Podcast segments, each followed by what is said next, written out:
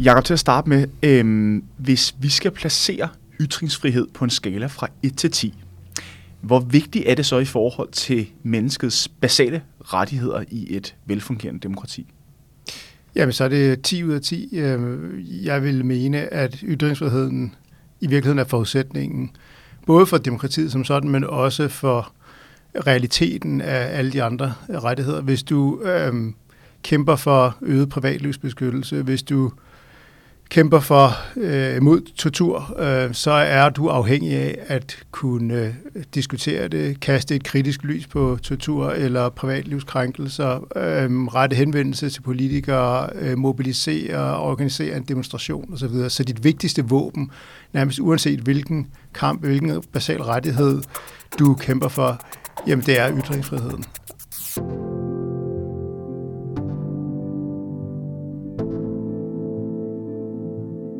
En ny afgørelse fra den europæiske menneskerettighedsdomstols storkammer har på ny sat ytringsfrihed på den globale dagsorden. Sagen handler om den franske højre nationalistiske politiker Julian Sanchez, der altså blev dømt for ikke at moderere et kommentarfelt på et af sine Facebook-opslag, hvor følgere havde postet racistisk og hadefuldt indhold. Sagen er interessant, fordi den pålægger individer et ansvar for at styre den samtale, der drives af andre, blot fordi den foregår på din egen tråd. Men også fordi, at domstolen med afgørelsen slår en forløbig kile ned mellem EU og USA, når det kommer til gældende praksis for ytringsfrihed. Ytringsfrihed har altså endnu engang fundet plads på den retspolitiske dagsorden. Og netop ytringsfrihed er den professionelle hjørnesten for Jakob Ntagama, der netop har udgivet en ny bog på dansk om den historiske udvikling inden for ytringsfrihed. Hvor kommer retten til fri tale fra?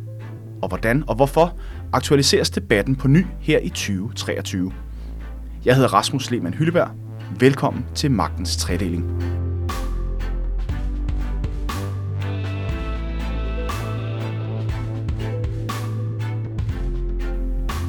Og velkommen til dig, Jakob Entagama. Du er administrerende direktør hos Justitia, og så er du leder af jeres nyåbnede kontor på Vanderbilt University i Tennessee i USA. Tak skal du have. Øhm, jeg er super nysgerrig. Jeg har jo øh, set dig optræde meget i medierne de sidste mange år med free speech og ytringsfrihed. Hvad er dit eget forhold egentlig til ytringsfrihed? Jamen, jeg tror, som mange andre danskere, så i, min, i mine unge dage, øh, der tænkte jeg ikke specielt meget over ytringsfrihed. Det var noget, jeg tog for givet.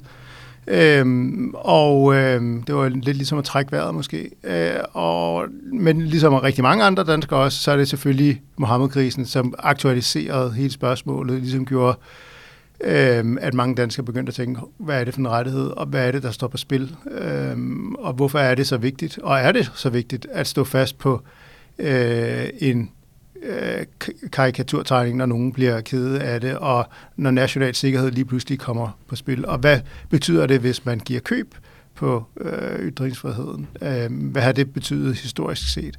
Så det er ligesom der, tror jeg, at min interesse øh, startede, og så er der jo så kan man sige, at Mohammed-krisen trækker stadig nogle gange blodige spor, øh, men så har der jo været alle mulige andre øh, udviklinger. Sociale medier er kommet til, øh, og det er ligesom en debat, som sådan set aldrig øh, dør. Øh, og ytringsfrihed tror jeg ikke er en, er en rettighed, som på noget tidspunkt øh, bliver fuldstændig vundet eller tabt. Den er konstant til diskussion og debat, øh, og hvor, hvor, hvor skal grænserne gå, hvem skal trække dem. Efter du øh, sådan er begyndt at beskæftige dig med det her, jeg tænker, nu har du snart beskæftiget dig med det i, øh, i 20 år, hvad, altså, hvad har ligesom overrasket dig mest i forhold til den udvikling, der er inden for ytringsfrihed, eller har været inden for ytringsfrihed? Jamen, man kan sige, at hvis man har det lange lys på historisk set, så, så kan man sige, at så lever vi på mange måder ligesom i en, i en, i en, øh, en guldalder på den måde, at ytringsfriheden jo er blevet en del af, forfatning og forfatningsbeskyttet rettighed. Den er en del af menneskerettighedskonventioner, både FN-konventioner, øh, regionale konventioner, øh, nyder beskyttelse ved domstole, og den teknologiske udvikling har gjort, at den helt almindelige borger har en praktisk mulighed for at ytre sig og, og tilgå informationer, som den øh, mest veluddannede, øh, velhavende øh, person øh, ikke ville have haft for, for, øh, for 100 år siden, eller 50 år siden bare. Øh, men hvis man øh, kigger lidt mere, Øh, kan man sige, på kort sigt, så vil jeg sige, at det er en guldalder, som er øh, måske ved at aftage, øh, forstået på den måde, at, at de teknologiske øh, udviklinger har gjort, at øh, selv demokratier er begyndt at, at begrænse ytringsfriheden øh, mere og mere, at øh, der er, hvad jeg kalder en eliternes panik øh, over, at den offentlige sfære er blevet udvidet til øh, helt almindelige øh, mennesker, som mange, kan man sige, at de sådan institutionelle gatekeepers, som har været vant til at have den offentlige sfære, at kunne forme den og være, være, være dem, som, som udtaler sig autoritativt. Ja, fordi, altså Jacob, hvad, hvad er det, vi som, eller hvad er det, eliten panikker over? Fordi man kan sige, et af hjørnestenene i demokratiet er jo netop folkets evne til at ytre sig frit. Jamen, det man kan sige, det er, at selvom at i princippet, øh, hvis vi siger med, i, øh, når, når ytringsfriheden er en individuel rettighed, så gælder den jo i princippet for alle øhm, øh, borgere, øh, endda også udlænding. Øh, det, er en, det, er en, det er en grundlæggende menneskerettighed. Men i praksis, så øh, i tiden før, kan man sige, den digitale tidsalder, så var det jo en lille eksklusiv gruppe af øh, journalister, redaktører, øh, prominente intellektuelle politikere, som havde en privilegeret stemme i den offentlige debat, og som ligesom skabte rammerne for, hvem der kunne komme til. Den helt almindelige borger, øh, hvis du boede, øh, nu siger jeg bare noget tilfældigt, hvis du boede i Albertslund øh, og ikke havde en, øh, en, en stemme, så kunne du være heldig, hvis der var nogen, der ville optage et læserbrev øh, i en avis. Øh, og endnu mere heldig, øh, hvis, der, hvis du kunne få lov til måske at få 30 sekunder i, i TV-avisen. Øhm, men du havde ikke nogen sådan mulighed udover, hvis du var nede i forsamlingshuset eller stillet op på en ølkasse, og så, vi, så var dit publikum jo meget begrænset. Øhm, sociale medier, internettet har gjort, at helt almindelige borgere lige pludselig øh, kan, kan man sige, omgå den øh, øh, den, den elite, som før øh, bestemte, hvem der kunne komme til. Og det kan man sige, der er dels noget egen interesse, selvforståelse i det fra traditionelle medier, en selvforståelse af, at de er de bedste til at, at kuratere indhold og afgøre, hvad der er relevant, hvad der er sandt og falsk øh, osv. Men jeg tror også, at beslutningstagere ligesom hurtigt ser, jamen, hov, lige pludselig er der nogle stemmer, som siger øh, ekstreme ting, eller, og, og som politiker øh, skal du lige pludselig leve med, jamen du bliver udsat for øh, kritik, men noget af den øh, meget, meget hård kritik, øh, og, øh, og, og der er mange flere forskellige øh, steder, hvor du kan blive udsat for kritik, hvor øh, dårlige historier kan starte. Du kan ikke bare lave sådan damage control i forhold til en, en lille gruppe af medier, øh, som, som ligesom var dem, der kunne... Og, og det, øh, kan man sige, har altid skabt panik, når den offentlige sfære er blevet udvidet til, øh, til større og større grupper, som tidligere var marginaliseret og som ikke havde en stemme i den offentlige debat. Ja, for nu, altså nu siger du faktisk, at det altid har været sådan. Jeg kunne godt tænke mig, at vi måske lige skruer, skruer tid nogle år tilbage. Øhm, særligt også med henblik på, at du har jo skrevet den her bog, jeg har her ved siden af mig, Ytringsfrihed fra Sokrates til sociale medier hedder den, øh, som netop er udkommet på dansk. Øhm, og jeg tænker, inden vi går i gang med at kigge på, hvordan det står til lige nu, så synes jeg, vi skal kigge lidt på, hvordan det har stået til rent historisk. Hvorfor har du fundet et behov for at udgive den her bog nu? Jeg tror, at øh, ja, dels har jeg, fordi som sagt, så gjorde Mohammed-krisen mig selv nysgerrig på, hvad det er for en rettighed, og hvorfor den er vigtig, og om den er vigtig, og hvor vigtig er den. Øh, er det bare sådan en skåletalerettighed, eller, eller står der rent faktisk noget fundamentalt på spil? Og så tror jeg også tit, at mennesker, øh, når, det, når det gælder forskellige kontroverser, jeg tror, hvis du spurgte den almindelige dansker, om, hvad de mente øh, om den katolske kirkes øh, censur, øh, så ville øh, 99,9 procent sige, at det var fuldstændig øh, urimeligt øh, og eklatant brud på de værdier, øh, der gælder. Men når det, så, når det så lige pludselig bliver Rasmus Paludan for eksempel, som, øh, som provokerer, øh, jamen så, er det en, så, er det, så er det en kontrovers, som er her og nu, Øhm, og så bliver det sværere at have det principielle briller på, selvom at man kunne sige, øh, at det at, at kritisere og håne en, en religion, øh, det, det er ligesom det, der står på spil. Øh, så, så, så nogle gange, når man anlægger sådan det, det, det historiske lys, så kan man fjerne noget af den sådan her og nu kontroverser, som gør, at, at, at de fleste mennesker har svært ved at tage stilling på det helt principielle plan. Men når man så zoomer ud, så kan man måske, håber jeg, se, at rent faktisk er der ikke den store forskel. Øh, det handler om, skal man skal, skal, skal et individ eksempelvis, øh, eller en bestemt en upopulær gruppe, have lov til at sige og mene og give udtryk for idéer, som er øh, som, som store flertal føler er, er krænkende, skadelige, øh, farlige. Øh, det er jo essensen af, af ytringsfriheden. I bogen der tager du os med helt tilbage til antikkens Grækenland, og du beskriver blandt andet, hvordan ytringsfriheden var et gennemgribende tema historisk set, både når vi taler om imperialisme, men også demokratiets spæde start og filosofien, de første filosofiske tanker. Hvilken placering havde ytringsfrihed, eller måske lad os kalde det retten til at ytre sig, her tilbage ved det, må, altså det vi vil kan kalde den vestlige civilisations fødsel? Ja, øh, altså du kan sige, ytringsfrihed øh, opstår i det, det antikke græske øh, demokrati, som er et direkte demokrati, og, og dermed meget anderledes for, for, for vores dages repræsentative demokrati. Men, men vi trækker selvfølgelig stadig på meget af det, af det græske tankegods. Øhm, og der er ligesom to former for, det, for ytringsfrihed i, i, det, i det athenske demokrati.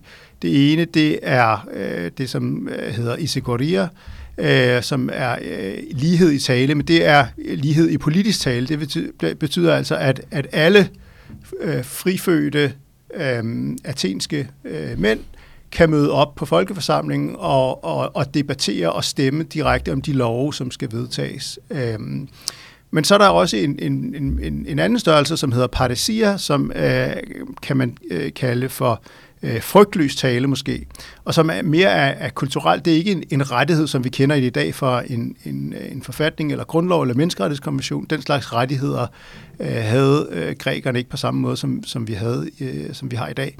Men, men det øh, var kan man sige, en, noget, som, som ikke kun galt øh, atenske øh, borgere, men også, men også øh, udlændinge, øh, altså folk fra, som, som, som kom til Athen, som ligesom var en magnet, en, en intellektuel øh, hovedstad øh, i Grækenland, øh, i antikens Grækenland. Øh, og, øh, og, og det var den, som indtil han gik for, for vidt, gjorde, at Sokrates blandt andet kunne øh, øh, kan man sige, ydmyge, intellektuelt ydmyge, udsætte øh, sine medborgere for intellektuel striptease. Ja, men, ja fordi lige, altså lige præcis det der, at du nævner også, at det jo blandt andet var derfor Sokrates, han, han endte med at blive henrettet, simpelthen mm. fordi, at, at, hvad skal man sige, at eliten øh, synes alligevel, at den her ret til at tale frit, den, øh, den blev måske altså forvaltet lidt for løst. Altså, hvordan blev, blev, blev de her rettigheder forvaltet dengang?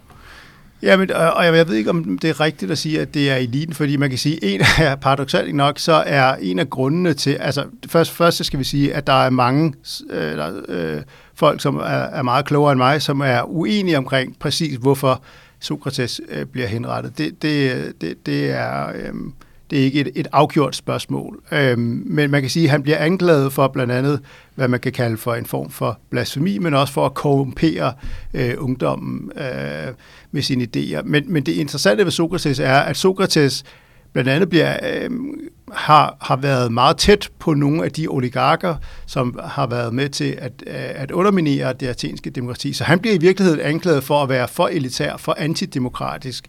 Øhm, og det kommer på et tidspunkt, hvor at det athenske demokrati har været omstyrtet, der har været nogle antidemokratiske kup, og så kan man sige, så bliver det athenske demokrati måske mere sådan militant og siger, nu kan vi ikke tillade, at folk som Sokrates, som har været øh, gode venner med med, med kubmager, øh, udbreder sine idéer, som, øh, som, som inspirerer til, øh, til oprør øh, og, og underminere øh, demokratiet.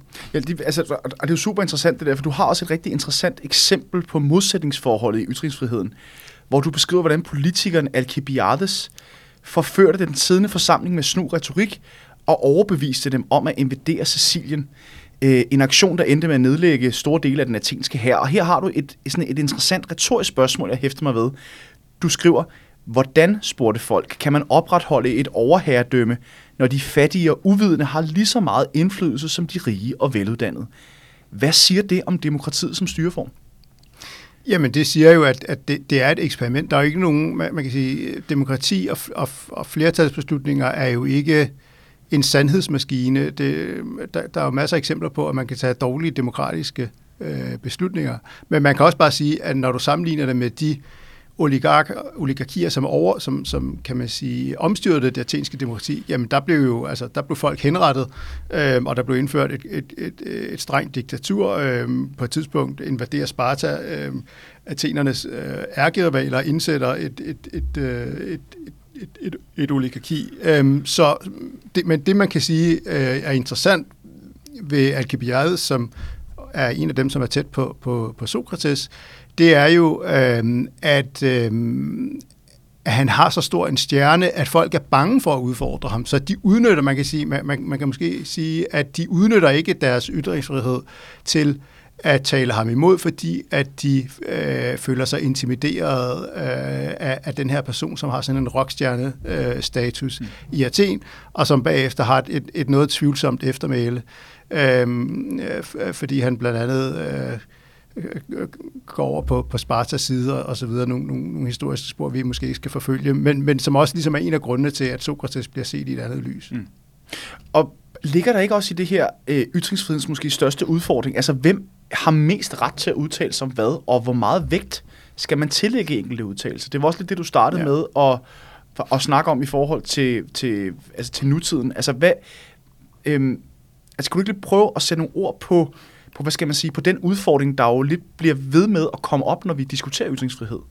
Jo, men det er klart, altså, du kan sige, hvis man sammenligner det athenske demokrati med den romerske republik, så det athenske demokrati har en form for egalitær ytringsfrihed. Øh, alle øh, i, i gåsøjne har ret til øh, at, at udtale sig, også de fattige øh, uden øh, formel uddannelse, øh, og de øh, kan, kan vedtage beslutninger, øh, selvom de ikke kommer fra fornemme familier og har en, en formue i, øh, i Rom.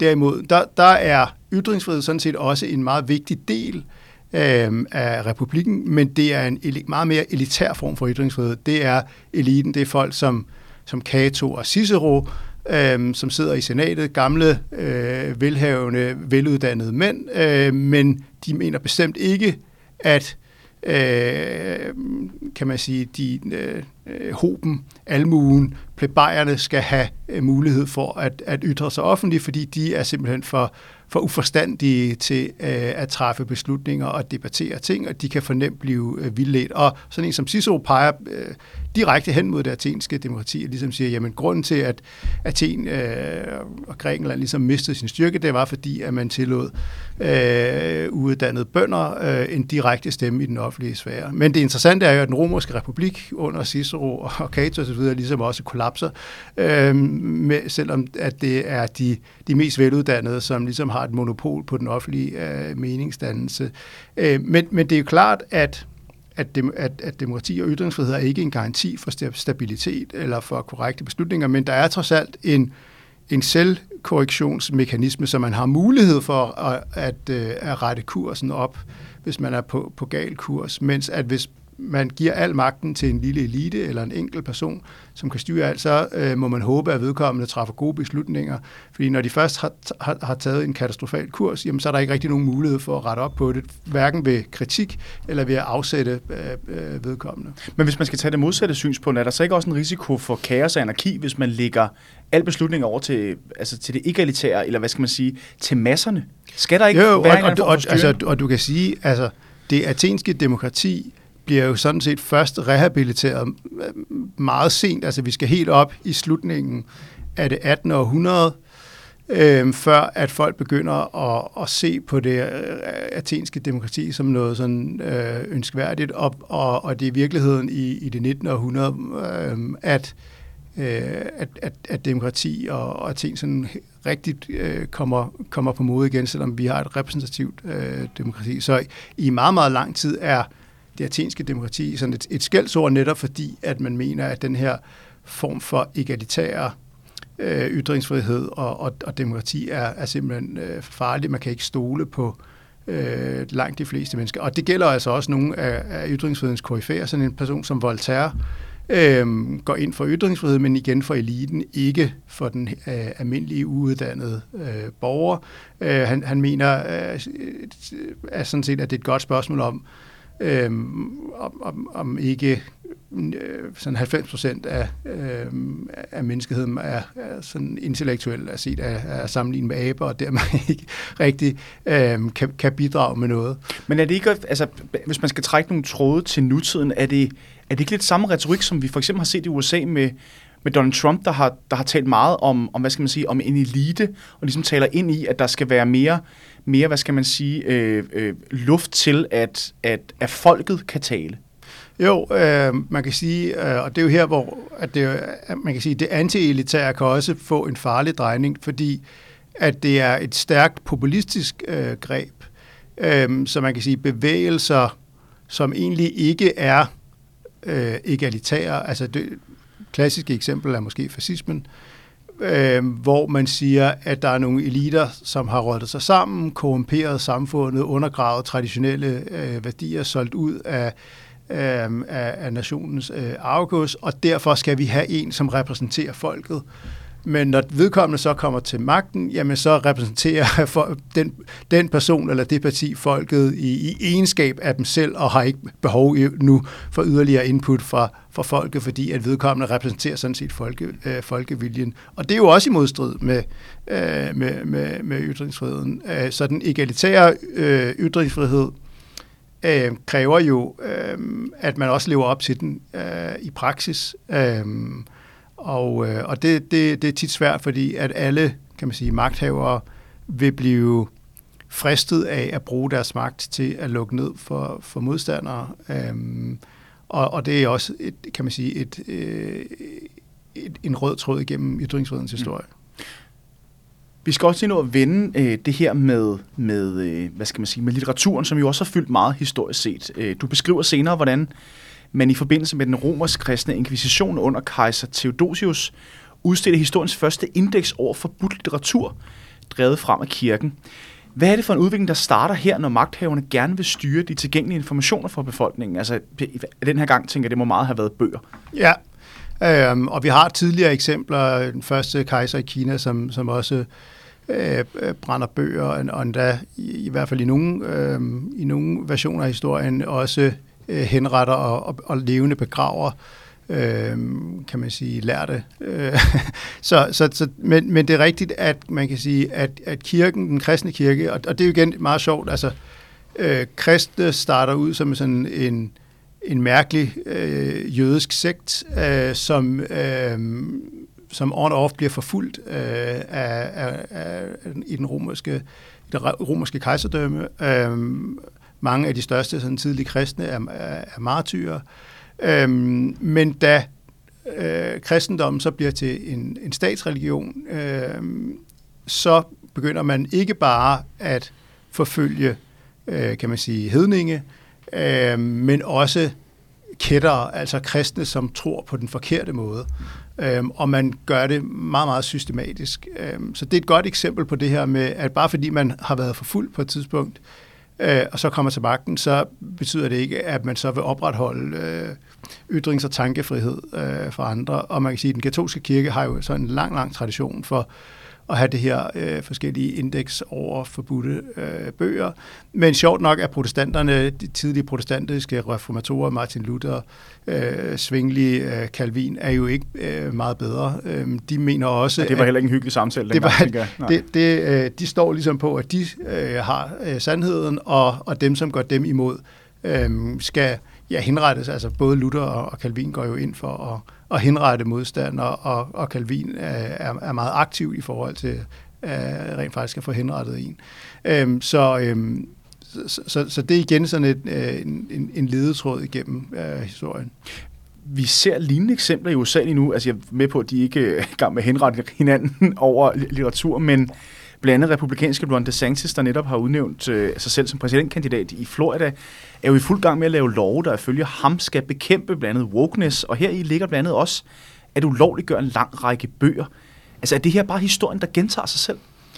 Ja, altså det, det, det interessante er jo, at øh, republikanerne og konservative med en vis ret øh, har i tale sat, at der i amerikanske kulturinstitutioner, særligt på universiteter, har været et problem med øh, at bestemte holdninger ligesom blev undertrykt, og at folk kunne ikke få lov til at, at tale på universiteterne, øh, som jo i meget høj grad øh, er øh, domineret af folk, der ligger, øh, altså, som er demokrater eller progressive. Øhm, der er også masser af eksempler på konservative aktivister, der bruger cancel culture, hvis man vil bruge det begreb. Men, men, men der er ingen tvivl om, at øh, det på, på, sådan særligt på eliteuniversiteter går det mere ud over konservative, end det går ud over øh, venstreorienteret i, øh, for, for mangel af et mere korrekt ord. Men kommer man så ikke bare til Men, at, altså, altså lidt at stå altså på hver sin side af jo, jo, spektrum og gøre det samme? Og, og, og det som, kan man så sige, det som øh, konservative republikanere så har, har talt om i lang, i lang tid, det er værdien af ytringsfrihed, men når de så kommer til magten, jamen så er de villige til at bruge øh, statsmagt, statslig magt, lovgivning til i virkeligheden at gå ind og lave øh, censur af undervisningsmateriale øh, på, på offentlige universiteter, øh, hvad må virksomheder sige og, og mene, øh, hvad, øh, hvilke litteratur kan man bruge på, øh, på offentlige universiteter osv. Så, videre. så i virkeligheden nogle greb, som er mere vidtgående end, øh, en, en, en, en, som kan man sige, cancel culture, som, øh, som også kan have en, en, en meget, meget øh, negativ effekt på, på ytringsfriheden, men som trods alt ikke bliver bakket op af, øh, af, af lovgivning. Um, og, og så, så der er ingen tvivl om, at i USA er ytringsfriheden også øh, under pres. Det, det, amerikanerne er så så heldige, øh, hvis man mener, det er et problem i hvert fald, at de øh, særligt i, i anden halvdel af, af, af det 20. århundrede har udviklet en meget, meget stærk ytringsfrihedsdoktrin ved den amerikanske højesteret, som gør, at det er øh, øh, meget, meget, meget ekstremt svært øh, for en offentlig myndighed at opretholde restriktioner af ytringsfriheden, som alene er baseret på øh, en meningstilkendegivelse. Altså man må ikke gå ind og diskriminere på baggrund af holdninger. Det, at Ron DeSantis ikke bryder sig om såkaldt wokeness, ikke bryder sig om, at der bliver undervist øh, i bestemte dele af den amerikanske historie på en bestemt måde, det øh, øh, kan han ikke, øh, det, det giver ham ikke en ret til at begrænse den slags på, på offentlige universiteter. Det beskytter det første tillæg i den amerikanske forfatning, sådan som den fortolkes øh, pt. Mm. Lad os lige prøve at tage fat i, i The First Amendment i USA. Du øh, og en kollega skrev et øh, indlæg i Times Magazine her for et par dage siden omkring den sag, jeg startede ud med i introen, netop øh, forholdet mellem den her afgørelse fra den europæiske menneskerettighedsdomstol om den franske politiker, øh, og så hvor meget... Øh, altså et lignende eksempel med New Yorks borgmester, der øh, hvad hedder det, nødt til at holde sit kommentarspor åbent af samme årsag. Kunne du ikke prøve at øh, sådan tage os lidt ind i, hvad det er for en for modsætninger, hvad det er for en kile, der er slået ned igennem Atlanterhavet mellem EU og USA, når vi taler ytringsfrihed. Fordi man kan sige, de sociale medier, som du også beskriver i bogen, det, det, det, er, jo, altså, det er jo ikke bare øh, altså, hvad, skal man sige, lokale og regionale små forsamlingssteder. Øh, vi har jo en global samtale, men som jo nu er reguleret på meget, meget, meget forskellig vis øh, afhængig af hvilken jurisdiktion man er i. Så kunne du ikke prøve, altså, hvad, altså hvor er det, vi står henne i 2023 lige nu med ytringsfrihed? Jo, det man kan sige, det er, at i USA er der øh, først, det første tillæg til, øh, til forfatningen, First Amendment, som, som, som jeg sagde før, øh, betyder, at det, øh, når det gælder meningstilkendegivelser, øh, så er der meget, så er det meget, meget begrænset. Så, så er det meget, meget, meget svært for offentlige myndigheder at komme igennem med at begrænse det. Øhm, øh, men derudover så har man også øh, den, som hedder uh, The Communications Decency Act, uh, artikel 230 i, i den, som gør, uh, groft forsimplet, at øhm, øhm, sociale medieplatforme eksempelvis øhm, ikke kan gøres ansvarlige øh, for langt de, de, for, for brugers øh, indhold. Der er visse undtagelser. Men, men sådan som hovedregel, øh, at så altså, det vil altså sige, at hvis jeg skriver et eller andet på Facebook, som potentielt kunne være æreskrænkende for en eller anden, jamen så kan, jeg ikke, øh, så kan man ikke sagsøge øh, Facebook, øh, fordi de ikke har gjort noget ved det. Og, og den, den, den lov, som stammer tilbage fra midt-90'erne, er i virkeligheden motoren bag den enorme udvikling af øh, internettet øh, på godt og ondt. Øh, men du kan jo prøve at kigge over en liste over store tech-virksomheder, øh, og de mest sådan, øh, dominerende. Så prøv at kigge på, hvor mange amerikanske, og kigge på, hvor mange europæiske.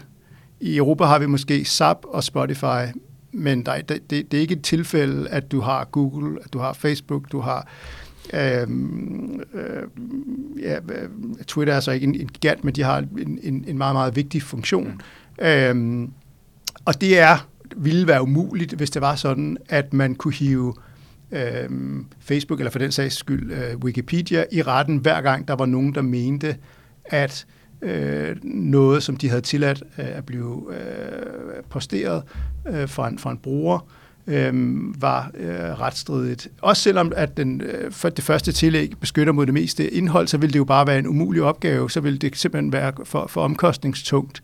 Øh, og det vil betyde, at man skulle sidde og screene alt øh, indhold, der blev lagt op, og dermed vil hele øh, den øh, dynamiske udvikling, som vi kender øh, med sociale medier osv., simpelthen øh, have været umulig.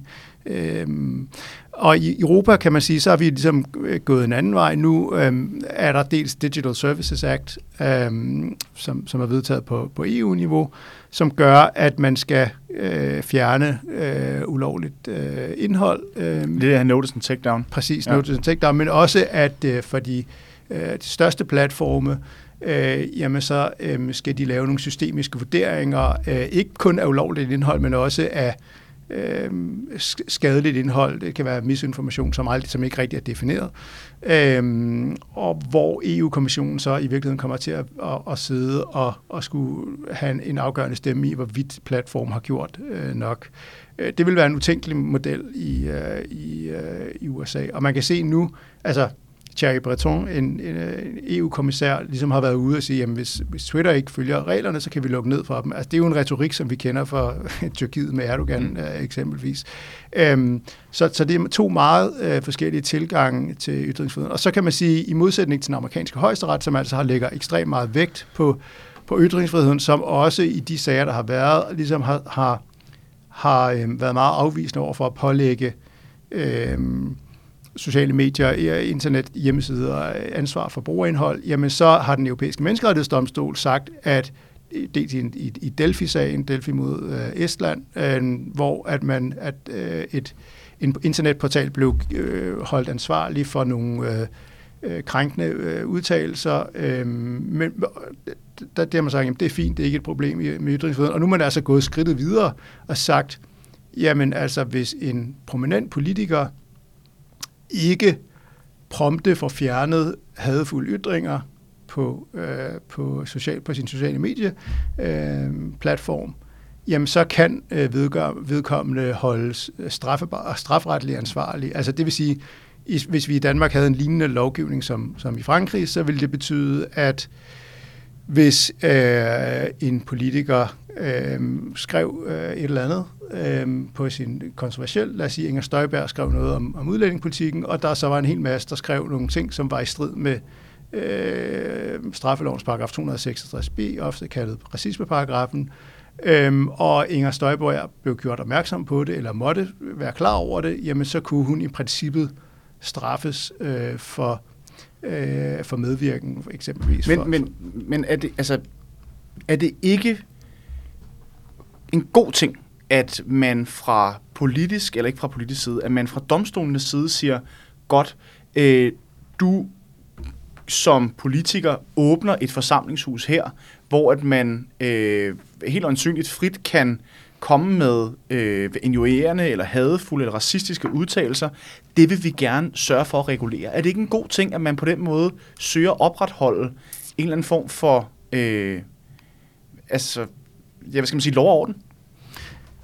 Øh, det synes jeg bestemt ikke. For det første kan man sige, øh, hvis man nu er Inger Støjberg, eller øh, Mette Frederiksen, eller en hvilken som helst anden prominent øh, politiker, så vil du mange gange have 10.000 af følgere, måske øh, 100.000 af følgere, som kommenterer øh, hele tiden. Så hvis du også skal have tid til at passe dit arbejde, så kunne du ikke bestille andet, end at skulle sidde og, og, og, og, og kigge de her øh, kommentarer igennem. Er det jo også, også op til Mette Frederiksen og Støjberg at komme med en retlig vurdering af indholdet af kommentarer på sit øh, spor. Altså, der er jo ingen af dem, som er, som er uddannet jurister, så, så skal de sidde. Så, så, så hvis den retsstilling galt i Danmark, så vil det jo bare betyde, at man lukkede sit kommentarspor, fordi man ikke vil tage den risiko. Og dermed lukker man sig ned for øh, debatten. Men der, så problemet er ikke at regulere det, problemet er, at det er ansvarsfordelingen her, der er problemet. Ja, altså, du kan sige, rent principielt er jeg så i modstander, at vi har en, en racismeparagraf, øh, men, men du, kan, du kunne også sige, at hvis der var nogen, der kom med trusler for eksempel på, øh, på Inger Støjbergs øh, øh Facebook-profil, skal hun så være øh, ansvarlig øh, for det? Mm. Øh, det vil jeg nok synes var et, øh, et, et skråplan, hvis man, hvis, hvis man hånd, håndhævede det på samme måde, som, øh, som, som så, så kan du sige, det må jo så være, hvis der er nogen, der, der, der, der melder det, så må man melde det til øh, så må man melde det til politiet, så må, de, øh, så må de undersøge det, og så må den person, som har fremsat øh, truslen, øh, jo blive sigtet, tiltalt og i sidste ende dømt øh, for det. Hvorfor er du imod, at vi har en racismeparagraf? Jamen, det er jo noget, som jeg dyrker en hel del i, i, i bogen, hvor jeg prøver at vise, at, øh, at øh, den slags øh, paragrafer øh, ofte har været misbrugt til at, øh, at lukke ned for minoriteter, og at minoriteter, forfulgte minoriteter, øh, altid har været afhængige af øh, at kunne bruge ytringsfriheden. Jeg, jeg peger på, hvor vigtig ytringsfriheden var for øh, kampen mod slaveri, øh, for, for sorte amerikanere, øh, altså borgerrettighedsbevægelsen, og hvordan sorte koryfæer, som John Lewis, Martin Luther King, Frederick Douglass, alle sammen var øh, det, man måske i dag vil kalde ytringsfrihedsfundamentalister, altså anså det som en helt afgørende øh, rettighed. Og, og, og selvom vi i dag har vi en, en tendens i Europa til at se på den amerikanske øh, øh, holdning til ytringsfriheden som sådan lidt ekstrem, men det er jo i virkeligheden i meget høj grad borgerrettighedsbevægelsens sejre igennem slut 50'erne og 60'erne, som har gjort, at den er fortolk, bliver fortolket så bredt, fordi at det modsatte, altså øh, den amerikanske øh, forfatnings første tillæg, da den ikke havde en meget resolut principiel beskyttelse af ytringsfriheden, så blev den brugt til øh, at straffe øh, sorte, kommunister, anarkister. Altså under Første Verdenskrig blev øh, den socialistiske præsidentkandidat sat 10 år i fængsel for at holde en, en, en tale, som var øh, imod amerikansk øh, krigsdeltagelse. Så pointen er, at hvis man åbner sluserne, øh, så vil man skabe en bedre og bredere samtale, end hvis man lukker sluserne, for så risikerer man faktisk, at det bliver misbrugt. Ja, altså du giver magthaver jo, altså du kan sige, begrænsning af ytringsfriheden vil jo altid blive øh, fortolket og håndhævet af magthavere. Så der vil ikke være mere racisme, og, og, hvis man gør det lovligt? Øh, det tror jeg i hvert fald ikke, man kan sige, der er noget øh, evidens for. Øh, men det er klart, at ytringsfriheden, altså ved at have en, en øh, robust grad af ytringsfrihed, så tillader du jo alle mulige ytringer, som du ikke, øh, som, du, som, som mange mennesker ikke vil bryde sig om.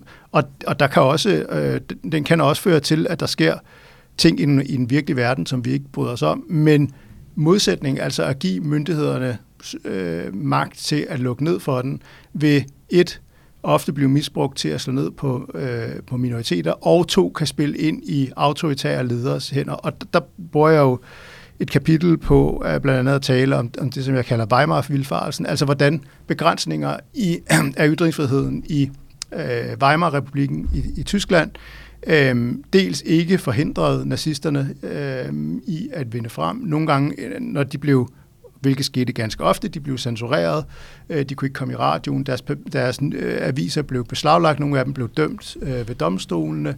Det brugte de ligesom til at fremvise sig selv som, som martyrer. Men hvad endnu værre er, er jo, at nazisterne ligesom brugte de øh, nødretslovgivninger, nødretsbestemmelser selv i, i Weimar-forfatningen øh, til at afskaffe ytringsfriheden og andre borgerlige grundrettigheder, og dermed afskaffe demokratiet. Så de brugte i virkeligheden de, øh, de bestemmelser, der skulle beskytte demokratiet til at, øh, til at afvikle demokratiet. Og det, det, det er ikke for at sige, at, at man kan forstå øh, Øh, Nazi-Tyskland øh, igennem den snævre linse af ytringsfrihed og censur. Der er mange øh, andre og, og vigtigere øh, øh, ting på spil, som øh, Versailles-traktaten, øh, børskrakket, øh, øh, en meget lav tilslutning til, til demokrati, øh, øh, øh den russiske revolution osv. osv.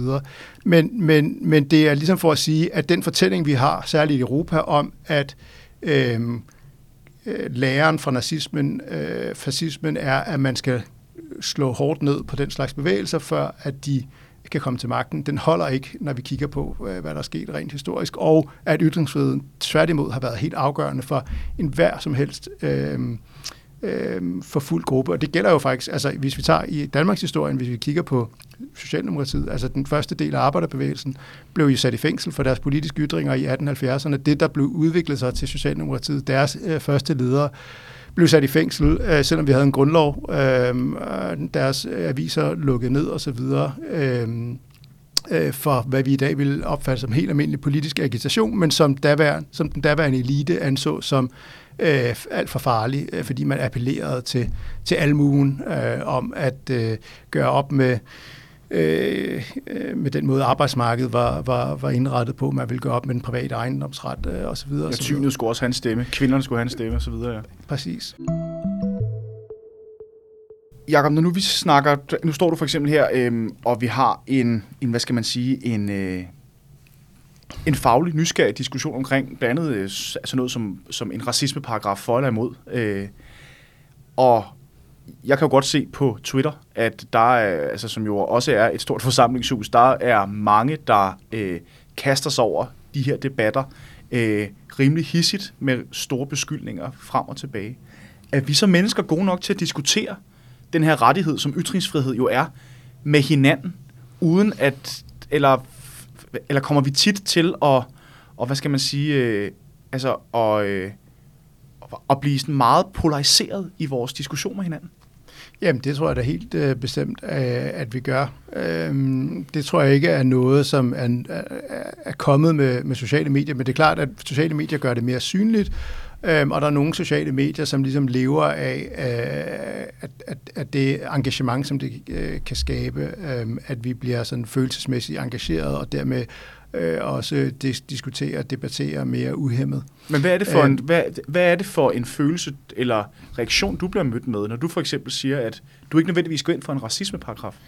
Jamen, jeg, jeg synes ikke, jeg kan klage. Altså, jeg har trykt uh, Mohammed-tegningerne i en bog, uh, to bøger, tror jeg, i en brugt en dokumentarfilm, og har deltaget i den, i den danske debat i over 20 år, og man kan selvfølgelig finde øh, eksempler på, at folk har skrevet alt muligt vanvittigt, men jeg synes i det store hele, at jeg er blevet behandlet godt, øh, og, og har ikke noget øh, at, at klage eller pive over. Jeg synes også, at når man deltager i den offentlige debat, når man gerne vil frem med sit budskab, så må man også forvente, at der er nogen, der øh, har det modsatte, og nogen, som kan blive provokeret og, og vil skubbe tilbage, og det lever jeg fuldstændig fint med. Jeg er ikke blevet udsat for trusler øh, eller den slags. Men det er der selvfølgelig mange andre, der er.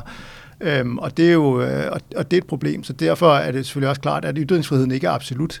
Øhm, jeg, jeg går ikke ind for ab- ytringsfriheds absolutisme. Øhm, trusler er eksempelvis et meget, meget godt eksempel på noget, som jeg mener, man bør slå måske endnu hårdere ned på, øh, på når det gælder sociale medier, fordi at det er jo direkte et forsøg på at kortslutte en debat hvis du siger, at, at, at hvis du fremkommer med de her ytringer, så kommer det til at gå ud over dig eller din mm. familie eksempelvis. Det er jo ikke en meningstilkendegivelse, det er ikke et forsøg på at, at imødegå et, et argument, det er et forsøg på at, at lukke ned på det ved en, ved en trussel om vold, for eksempel. Og man kan sige, at du bruger jo også blot din ret til at ytre dig. I ja, altså forhåbentlig ja. bruger jeg ikke uh, trusler, forhåbentlig, forhåbentlig uh, jeg har en ambition om at, at debattere på et, på et savligt uh, niveau. Det er næppe den, den, den, den rette til ligesom at at afgøre, om jeg, om, om jeg lever op til det. Øh, det, det gør jeg næppe øh, 100% af tiden, men om, om jeg gør det 50, 80 eller 90% af tiden, det, det må andre ligesom øh, afgøre. Nu starter du med øh, i vores snak her at sige, at øh, ytringsfrihed er sådan en 10 ud af 10, når vi snakker vigtigheden i demokrati. Ved vi, øh, er sådan almene borgere, hvor vigtig den her rettighed er for os? Jeg tror, der er en tendens i lande, som, som har nyt godt af ytringsfriheden og været sådan etablerede demokratier, som, som, som Danmark har været længe til at tage det for givet. Det, det er lidt utænkeligt, at vi skulle kunne leve under øh, diktatur. Og når man så ser nogle ting, som man kan mene, altså om det så er nogen, der under en, en, øh, en pandemi af corona, øh, vaccine øh, fornægter, benægter øh, om folk, som er, har stærkt racistiske holdninger, som har islamistiske holdninger, øh, når der er en terrortrussel osv., så, videre, så øh, er det meget nemt at blive fristet til at sige, at vi har også været naive og gået for langt. Øh, og så har man ikke blik for alle de ofre, vi har gjort for at komme hertil, og hvad, altså, at vi ikke skal krasse særlig meget i overfladen i den danske historie, før folk blev straffet for, for ytringer, som vi i dag mener var helt afgørende, men som den helt almindelige dansker på daværende tidspunkt mente var, var, var skadelige, farlige og derfor ikke øh, burde øh, være tilladt. Øhm. Jeg tænker, Jacob, du er jo også et, et privat menneske, når du ikke går på arbejde. Der må vel også være ting i, i debatter, og øh, altså når du øh, diskuterer med andre mennesker, hvor du personligt tænker, det der jeg øh, sådan rystende uenig i. Ja. Hvordan øh, hvad hedder det, navigerer du i det her med både at have sådan den meget ideologiske holdning til, at alle skal have ret til at ytre sig mm. på deres måde, og så på den anden side jo også en gang imellem blive personligt indineret? Jamen, det er jo, det, det er jo helt fint at gøre det. Øhm, det er jo, øh, det er jo blandt andet derfor, at, at ytringsfriheden var så ekstremt vigtigt et våben mod øh, slaveri, for eksempel. Altså, at du kunne...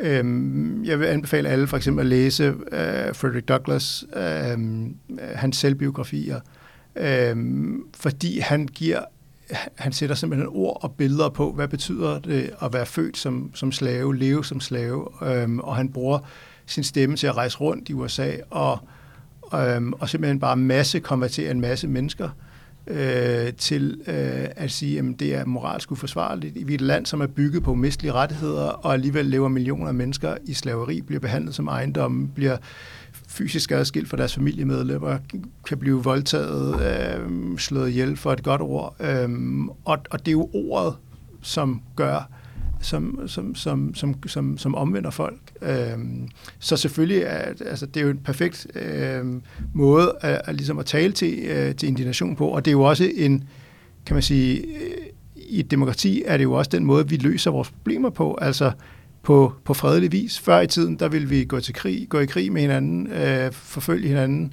med vold, men i dag kan vi rent faktisk debattere, øh, vi kan være, altså, og derfor synes jeg jo faktisk, at der er mange, der ligesom siger, at den position, jeg har i ytringsfriheden, jamen det er sådan en, øh, en, en nærmest ekstremistisk øh, en, men jeg synes i virkeligheden, man bliver nødt til at have en meget, meget robust og principfast ytringsfrihed for netop at kunne nå frem til øh, kompromiser og, og, og, og en pragmatisk øh, politisk virkelighed, hvor man kan debattere alle mulige forskellige emner, og så når man frem til en eller anden mudret midte måske. Så der er ikke, der er ikke, der er ikke nogen steder i, i den offentlige debat, eller i relation til ytringer, hvor du mener, man bør begrænse os? Jo, altså der, der, der, jeg ligger der også, øh, der er der selvfølgelig er der ting, som jeg ikke øh, siger. Det vigtigste for mig er ligesom, at selvcensuren ligesom er båret af, hvor du selv trækker grænsen i forhold til respekt for andre, øh, i forhold til at indgå i sociale relationer. Og skal den bare være arbitrær? Øh, jamen det er den jo, fordi ja. at, at øh, lad os sige, at øh, lad os sige, at du er øh, stærkt troende, og jeg er ateist jamen så, øh, og vi er gode venner, eller måske har vi lige mødt hinanden, øh, hvis jeg så ved, at du er meget stærk troende, og, jeg, og du ved, at jeg er meget stærk artist, jamen så, øh, når vi, så kan det være, at, øh, at vi holder tilbage fra at sige bestemte ting, øh, indtil vi lærer hinanden bedre at kende, så kan det være, at vi kan diskutere det øh, mere åbent. Det kan også være, at du til middagsbordet Øhm, jamen, der har du din racistiske onkel, øhm, og, og så gider du ikke øh, at starte en, en diskussion øh, om indvandringspolitik, eller hvad ved jeg. Øhm, det, er jo ikke, det ser jeg ikke som et problem. Problemet er der, hvor at du holder dig tilbage på grund af frygt for vold, for eksempel. Altså, øh, en diskussion om Mohammed-tegninger, for eksempel, om, om lærere tør undervise, fordi at man har set, hvad der er sket med en som Samuel Paty, som en fransk lærer, som blev myrdet mm. efter at vise Mohammed-tegninger.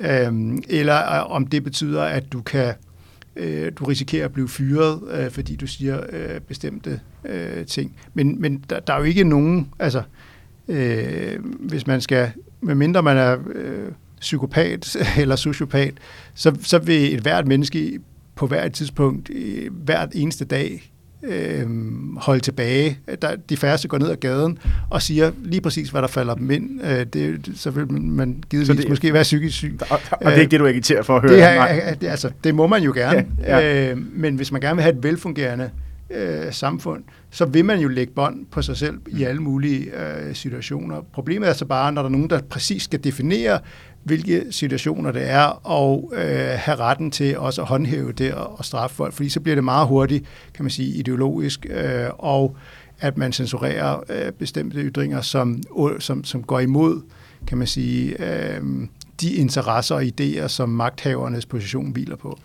Og betyder det så, at du ser den her afgørelse fra EU-domstolen som værende politisk, altså en politisk beslutning? Ja, man kan sige, nu lad mig provokere lidt. Den europæiske menneskerettighedsdomstol forstår basalt set ikke, hvad ytringsfrihed er. Det, det er min, min påstand. Altså, selvom, selvom ytringsfriheden på papiret er stærkere beskyttet i den europæiske menneskerettighedsdomstol øh, end i den i danske grundlov, hvor, som, som... Eller konventionen. Ja, altså, ja, altså den europæiske, artikel 10 i den europæiske ja. menneskerettighedskonvention beskytter jo ikke kun mod, kan man sige, øh, forudgående censur, men også den, det, vi i Danmark kalder den materielle øh, ytringsfrihed, i modsætning til den danske grundlov, øh, som, som beskytter mod forudgående censur, men ikke for straf af, efterfølgende straf for ytringer.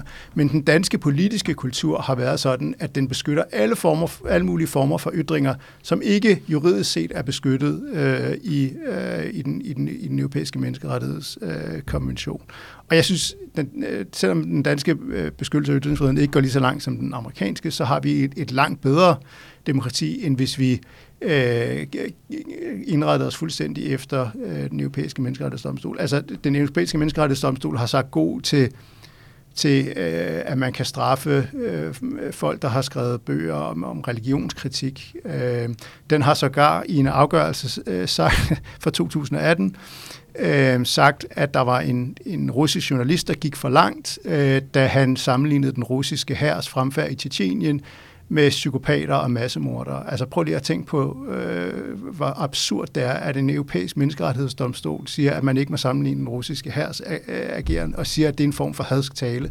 Altså, så, det, det, det, det, altså man beskytter simpelthen en gruppe mennesker, øh, som er en hær i et diktatur, og, og, og man kan også se, altså den, den, den afgørelse set i lyset af Ukraine er, er jo fuldstændig håbløs. Men øh, så i det hele taget synes jeg, at det, altså, den europæiske menneskerettighedsdomstol bygger, den retspraksis bygger på Weimar-vilfarelsen, som jeg, vi har været lidt inde på, og så på en ekstremt elitær forståelse af ytringsfriheden, hvor at det netop skal være nogle særlige øh, ansvarsfulde folk, som, øh, som, som, som ligesom skal definere rammerne, og folk med lidt for kontroversielle øh, holdninger skal, skal holdes nede, fordi ellers kan det give anledning til social uro og, og så videre. Øhm, så så, så øh, altså, hvis man, hvis man tog øh, den europæiske menneskerettighedsdomstols retspraksis øh, og for eksempel omkring øh, blasfemi, øh, så kunne du argumentere for, at Spinozas øh, værker, øh, at, det, at det, var, det var rimeligt, at de blev holdt nede, at de blev forbudt, øh, fordi at, øh, at, at de var krænkende. Øh, så, så jeg er meget, meget lidt imponeret af den europæiske menneskerettighedsdomstols øh, forståelse af ytringsfriheden. Og heldigvis har vi været mere fremsynede i Danmark, øh, selvom jeg synes, udviklingen går den forkerte vej. Tusind tak, Jakob, fordi du havde tid til at øh, komme herind og tale lidt om ytringsfrihed og også om din nye bog. Tusind tak. Magtens tredeling kan findes på knews.dk, og hvor du ellers finder dine foretrukne podcast. Og øh, her kan du også dykke ned i over 140 forskellige afsnit om alt inden for jurans verden. K-News er produceret af Karner Group.